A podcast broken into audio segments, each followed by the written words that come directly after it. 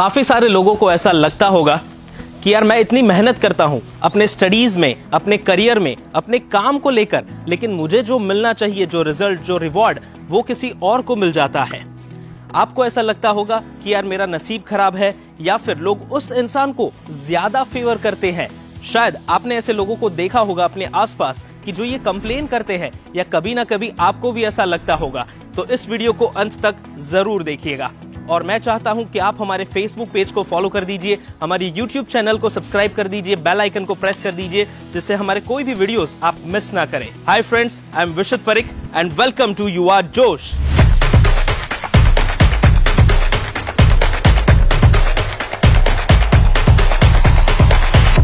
आज मैं आपके साथ अपने दो दोस्तों की स्टोरी शेयर करने वाला हूँ, पार्थ और अर्जुन। वैसे, उन दोनों की आपस में इतनी नहीं बनती थी, लेकिन साथ साथ उनका स्कूलिंग उनका करियर खत्म हुआ था। वो लोग एक ही साथ रहते थे एक ही स्कूल में उन्होंने अपनी पढ़ाई खत्म की और फिर उनका करियर सिलेक्शन भी सेम हुआ था। जब उन्होंने अपना यूनिवर्सिटी डिग्री कोर्स खत्म किया, उसके बाद एक एचआर कंपनी में दोनों को जॉब मिल गई। अब अर्जुन जो है, वो पहले से पाँच से थोड़ा सा जेलस था, क्योंकि वो इतनी मेहनत करता, लेकिन उसे ऐसा लगता कि पार्थ हमेशा मुझसे आगे है। चाहे स्कूल में मार्क्स की बात करें, कॉलेज में ग्रेड्स की बात करें, या कुछ प्रोजेक्ट्स उन्होंने जो खत्म किए थे, हर एक में उसे ऐसा लगता था कि पार्थ कहीं आगे है, उसे सिचुएशंस फेवर कर रही है। जब वो लोग एक ही कंपनी में काम कर रहे थे तो कुछ महीनों के बाद पार्थ को प्रमोशन मिल गया।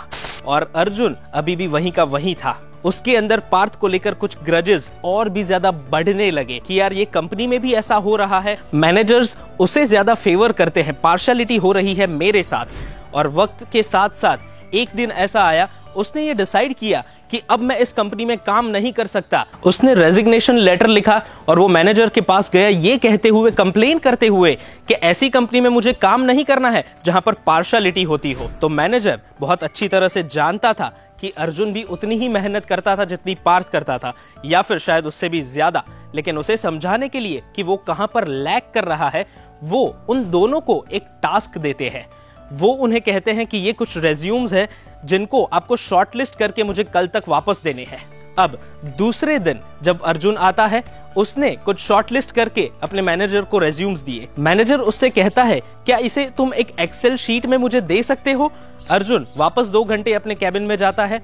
वो कुछ काम करता है, नाम, नंबर और ईमेल आईडी लिख कर लेकर आता है, एक एक्सेल शीट बनाकर लेकर आता है और मैनेजर के साथ प्रेजेंट करता है। अब मैनेजर उसे कहते हैं वेट मैं पार्थ को बुलाता हूँ। अब पार्थ को बुलाने के बाद उसे कहते हैं कि क्या तुमने वो टास्क खत्म किया? पार्थ कहता है यस सर मैंने एक एक्सेल शीट बनाई है, जिसके अंदर मैंने नाम लिखा हुआ है कैंडिडेट्स का, उनकी कुछ की क्वालिटीज जिसमें वो लोग माहिर है, वो लिखा हुआ है। उन्होंने क्या प्रोजेक्ट्स कंप्लीट किए हैं अपने एजुकेशन में, वो मैंने लिखा हुआ है। और मैंने उनसे बात भी कर ली है फ़ोन पर कि वो लोग कौन से टाइम स्लॉट में, कौन सी डेट पर इंटरव्यू देने आ सकते हैं। अगर आपको वो डेटा चाहिए, आप मुझे बताइए, मैं अभी आपको वो एक्सेल शीट सेंड कर सकता हूँ। और ये सुनने के बाद अर्जुन एकदम दंग रह गया। उसे पता चला कि वो कहाँ पर लैक कर रहा था। उसने डिसाइड किया कि अब मैं पार्थ की ये जो हैबिट है, वो अपने अंदर डेवलप करूँगा। कुछ एक्स्ट्रा करने की कोशिश करूँगा। मैं भी आपको यही कहना चाहता हूँ कि आपको जो कहा जाता है, सिर्फ़ उतना मत करो।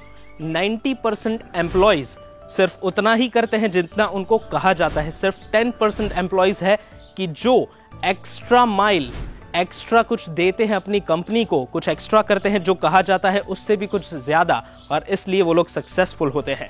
जब आप इस एक्स्ट्रा माइल हैबिट को अपने अंदर डेवलप करेंगे लाइफ के हर एक एस्पेक्ट में तो आप भी हर एक एस्पेक्ट में सक्सेसफुल हो सकते हैं।